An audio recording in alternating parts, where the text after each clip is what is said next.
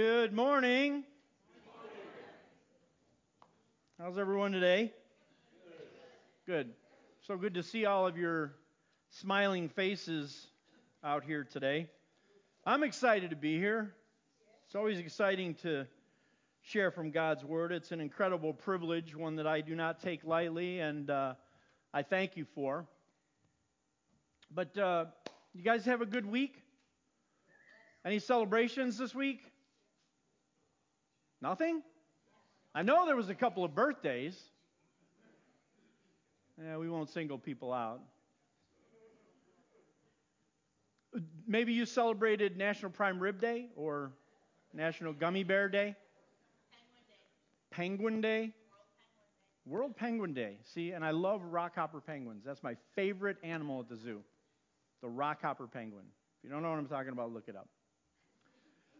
Let me ask you a question though. How many times this past week did you find yourself saying goodbye? Either at the end of a phone conversation or maybe at the end of a face to face interaction, which personally I don't think happens enough these days with the advent of cell phone technology and texting. There's not enough face to face interaction. But that's just my opinion, and I could pontificate on good communication but I'm not going to do that this morning. But I do want you to think about how many times you said goodbye over this past week. It's a word that we use quite a bit. And if you were with us last week, you would know that I'm not a huge fan of that word because there is a certain finality about that word when you use it. You know, when you say goodbye, it can give the impression that this is it, right? Never going to see that person or thing ever again. The fact is, it is more appropriate to say, see you later. And in no instance is that more accurate than the scenario that we looked at last week. If you recall, last week we looked at Jesus' ascension. When he ascended back up into heaven, he was crucified, he was buried, he was raised back to life. And then we saw last week how he ascended back up into heaven. And he took his rightful place on the throne at the right hand of God the Father. And from there, he rules and reigns over the cosmos. He had to return. He had to return because from there, he intercedes with us, for us with the Father. He had to return in order for him to send us the gift of the Holy Spirit. He had to return according to God's plan of redemption. But the way we left it last week, we know he's coming back. We know he's coming back. And we know that to be true. Because while, yes, the angels did tell us in verse 11 of Acts chapter 1, but friends, we hear that promise from the man himself. We hear it directly from Jesus. So today, what I want to do is I want to cement in our minds the fact that Jesus didn't say goodbye when he ascended. No, he truly was saying, see you later. Now, to do that, I just want to plant a little seed in your brain. That sounds kind of scary, right? You guys are like, whoa, whoa, nobody's planting anything in my brain.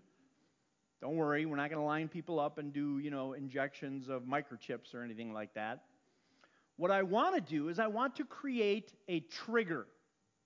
I want to create a trigger in your mind so that every time you say the word goodbye, or you hear the word goodbye, or you, you, you read the word goodbye, anytime you see that word, I just want you to smile.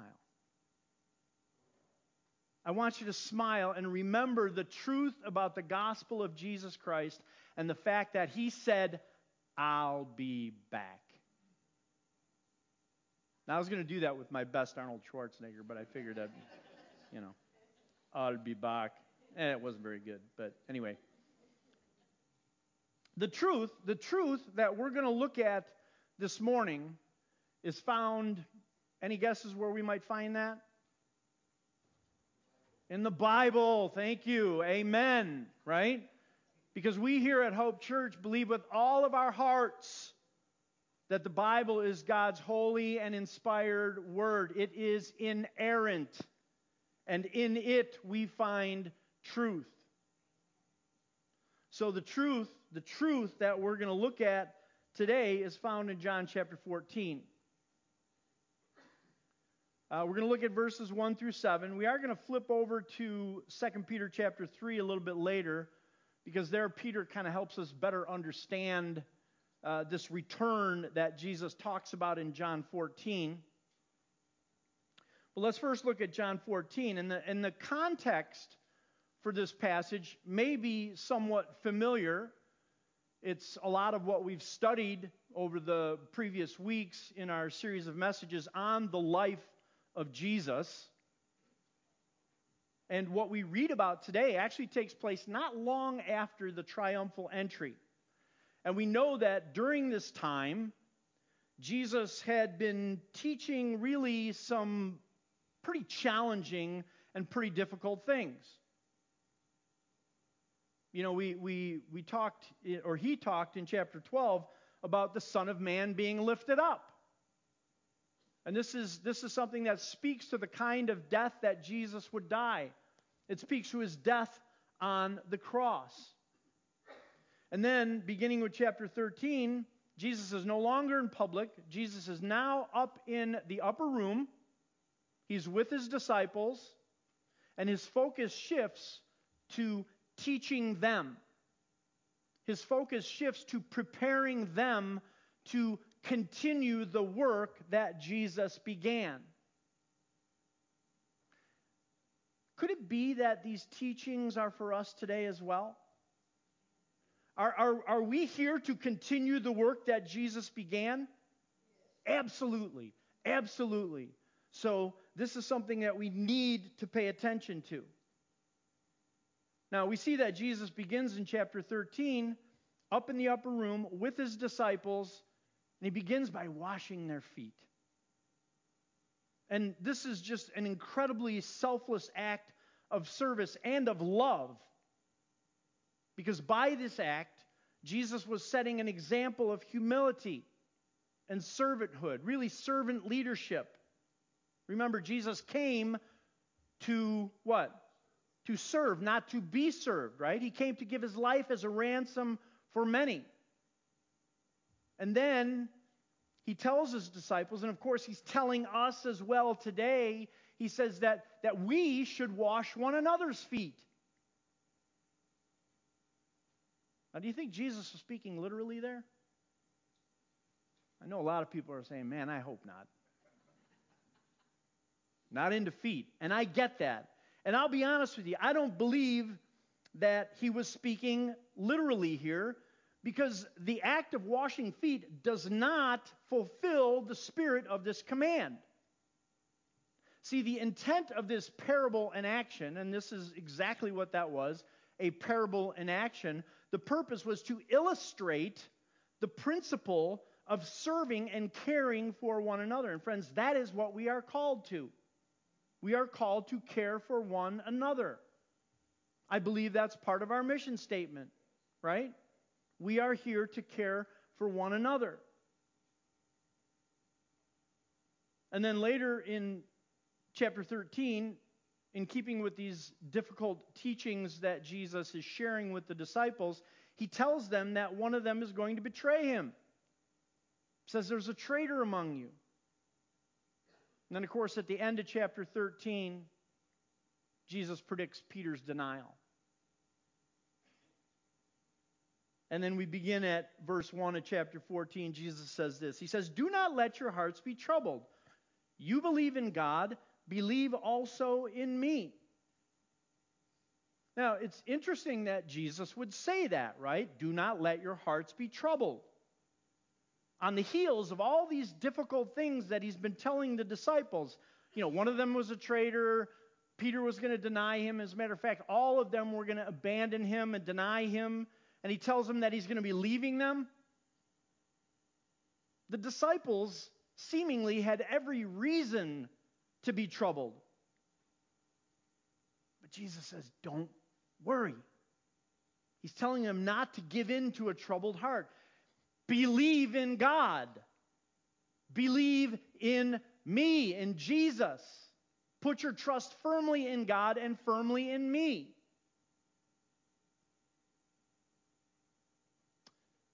Does this world ever give us any reason to be troubled?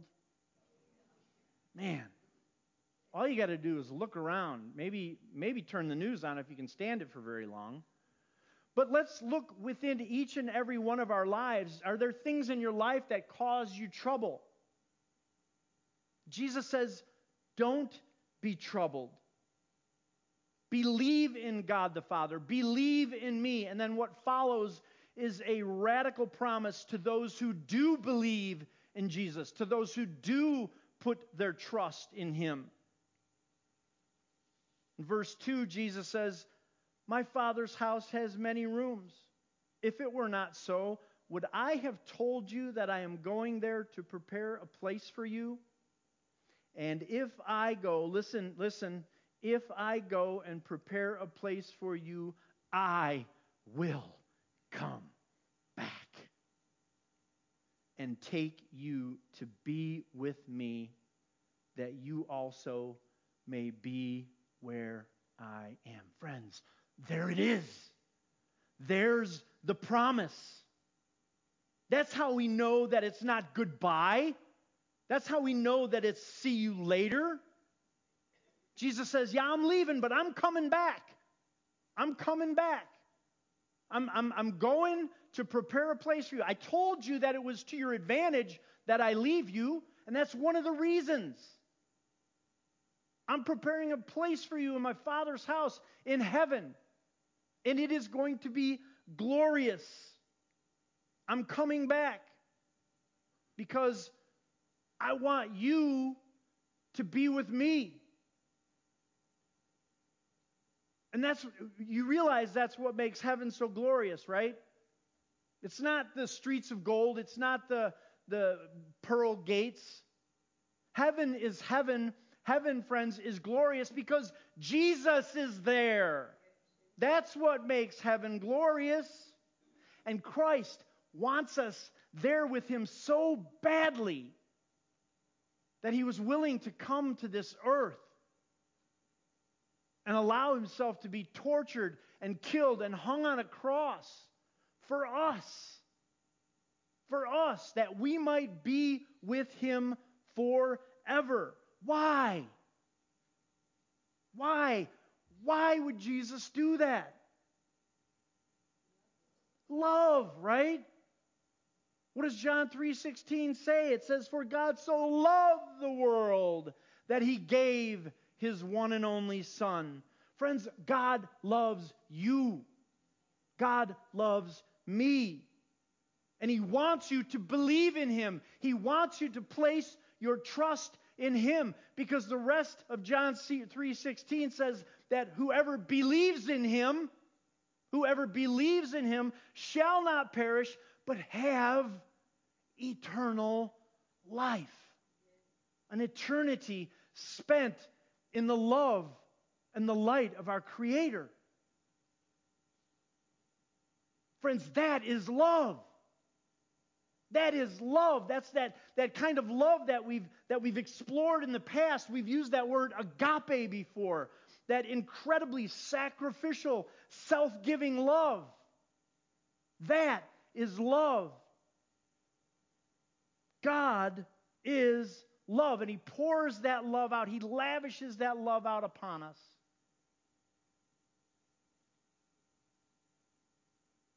then in verse 5, love the disciples. Thomas says to him, Lord, we don't know where you're going, so how can we know the way? Now, at some level, you got to kind of hand it to Thomas for being honest about his confusion. But you know, even when the disciples are kind of showing their ignorance, if you will, Jesus keeps teaching because what does he say? He says, I am the way and the truth and the life. No one comes to the Father except through me. Notice, notice here that Jesus doesn't say that he would show us a way. He says, I am the way. Jesus t- doesn't promise to teach us about the truth. He says, I am the truth. Jesus doesn't say here that he's going to give us the secrets to life. He says, I am the life. And no one has access to God except through Jesus. And back then, this was a really shocking statement. It really was. But let's be honest, that statement still causes controversy today, doesn't it? Because there's so many people out there that say, How, how can this be the only way? How can this be the only way? You know, that's just not fair, right? That's not fair. If Jesus really loved us, he would have made many ways to heaven. And that's where we get, you know, this inclusivism that we see in the culture these days that says that, you know, all religions are valid. They all lead to God. They all lead to heaven. It doesn't matter what you believe as long as you're sincere. Friends, that's nonsense. Jesus tells us right here I am the way to God. And look, I know that people say, you know, oh, that's bigoted. That's bigoted, and that is not love. But, friends, I cannot think of any greater expression of love than that the God of creation, the God of the cosmos, chose to enter into this realm. He left the glory of heaven to join us and then to be tortured and killed for us. That is love. And the fact that he's coming back for us someday to, for, for us to spend eternity with him, how can you say that that's not love? God loves you. And he wants what's best for you. So if, if you're wandering around and, and you're not knowing where you're going, Jesus is the way. If you're confused, really not knowing what to think, Jesus is the truth. And if, if you're dead inside and you're not even sure you can go on, Jesus is the life. And no one can come to God except through Christ. In verse 7, Jesus says this If you really know me, you will know my Father as well. From now on, you do know him and have seen him. What's Jesus saying here? What's he saying here? You know me, you know God. See, that's why Jesus is the only way to God. He is the perfect representation of God. As a matter of fact, if we boil it all the way down, what Jesus is saying here and in the following verses, which we don't have time to dig into today, but what Jesus is saying is, I am God. You know, Philip actually goes on later on to ask Jesus, you know, he says, he says, just show us the Father. Show us the Father, and we'll believe. And what does Jesus say? He says, You want to see God, look at me. You want to get to know God, get to know me. Jesus is God incarnate. Jesus is love. And that is that sacrificial, incredibly self giving love that says, I'll be back. But you know, that does conjure up a number of questions in our minds. One of which we actually looked at last week. We looked at when, right? Right? Thank you. Geez, I hope I didn't forget, but but we heard Jesus tell us in Acts chapter 1, it's not for you to know the times or the dates the Father has set by his own authority. That is not something that we need to know. No, last week Jesus taught us what we need and what we need to do in the meantime. What we need is what? Holy Spirit, right? And what we need to do in the meantime is what? don't be afraid and go. Right? It was very simple. Don't be afraid and go. But you know, people are going to ask other questions like, you know, is he really coming back? And if he is coming, you know, where's he at? Okay, I get it. You know, God loves me. But why hasn't he come back yet? I mean, wouldn't that wouldn't that just save us all a lot of suffering and a lot of a lot of grief? You look at what's happening in the world today, man, it looks like it's out of control, right? There's a war going on, there's rumors of wars, there's natural disasters, there's death, there's sickness, you know, why doesn't he just come and get it over with? Well, believe it or not, friends, that all has to do with love as well. Let me explain. Let's flip over quickly to 2 Peter chapter 3. Um, we don't have a lot of time to dig into this, so what we're going to do is we're going to pull a few verses out here and there because that is going to help us to understand better the timing of Jesus' return. Now, in this particular passage, Peter addresses those who question the return of Jesus. He refers to them as scoffers. Now, we as Christians are not necessarily scoffers, but in verse 4, Peter writes this He says, They will say, Where is this coming he promised? And let's be honest, you know, this is a question that we really have to address because Christians have been talking about the return of Jesus for 2,000 years, and he still hasn't come back yet. So, where is he? What's he doing? Why hasn't he come back to rescue his people? Many of whom are, are, are, suffering greatly. Well, if we drop down to verse 8, we can, we can begin to understand. It says there, But do not forget this one thing, dear friends with the Lord, a day is like a thousand years, and a thousand years are like a day. And, and really, what Peter's doing here is he's reminding us that God does not see things the way that we do.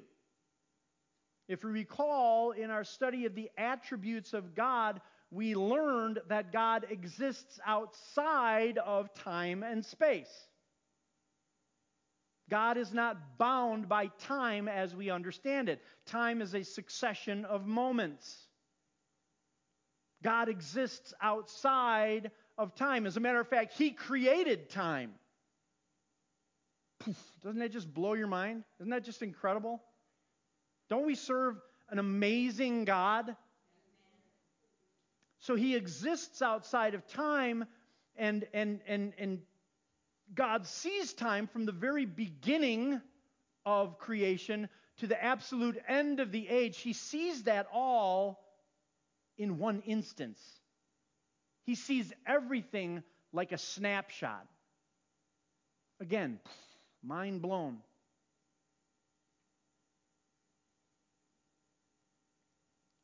Bottom line is, Peter goes on to say in verse 9, the Lord is not slow in keeping his promise, as some understand slowness.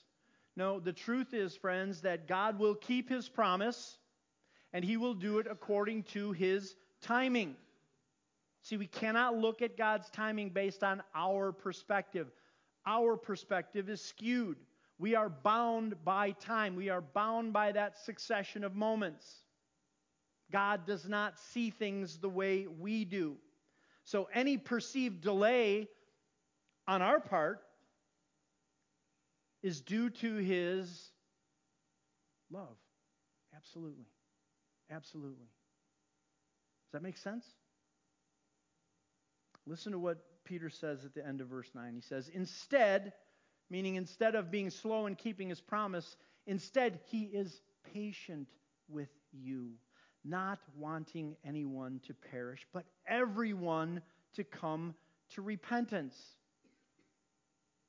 And here we get, we get this, this glimpse into, into God's glorious and incredibly generous heart for us. See, the reason Jesus hasn't returned yet is that he wants all to come to repentance.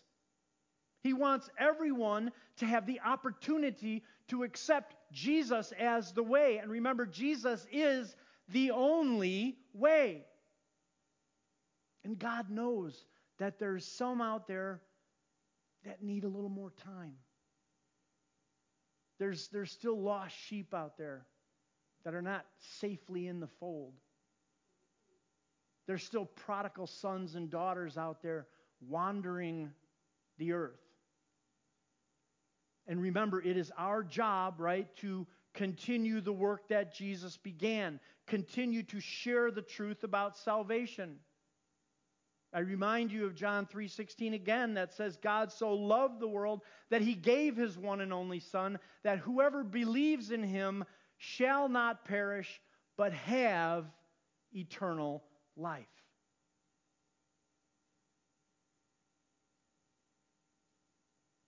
Make no mistake, friends, Jesus is coming back. He's coming back. He said he would.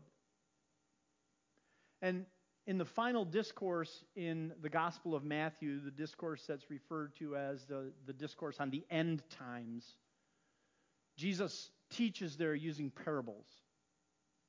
And we're not going to dig into these parables.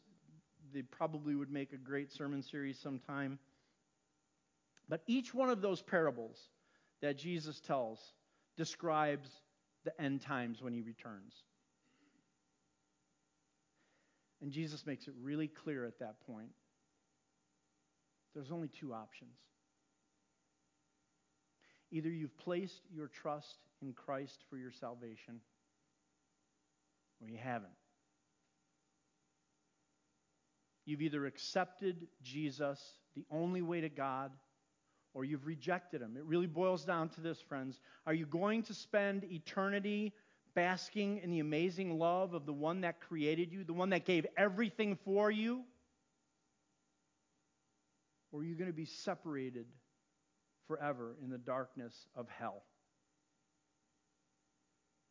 Just being honest, friends, it's that simple. It's yes to Jesus' sacrifice or it's no. See, God loves you. Each and every one of you. He loves us, me. Believe it or not, He loves me too. And He wants to spend eternity with us. That's the truth. That's the gospel. And the gospel, friends, is the power of God unto salvation for all who believe. He's coming back. That's the truth. Do you believe in Jesus? Have you placed your trust in him? Friend, if you have not done that yet, I pray, I pray that you would do it today. Do not wait. Do not wait. Give your life to Christ. He's waiting. He loves you, and He wants to spend eternity with you. And if you have given your life to Christ, friends, let's fix our eyes on that glorious day that we see Him face to face, the day that Jesus returns. Let's pray. Heavenly Father, we come to you and we thank you so much, Lord, for the truth of the gospel. And the truth of the gospel is that you came and died for our sins. You rose to give us life. You ascended because you had to to take your rightful place. But Lord, we thank you so much that you are coming back and the hope that we have for all eternity, that we will spend eternity with you, our God, our Savior, our Creator. We thank you, Lord, so much for that. We ask for your blessing. We ask this all in Jesus' name. Amen. Amen.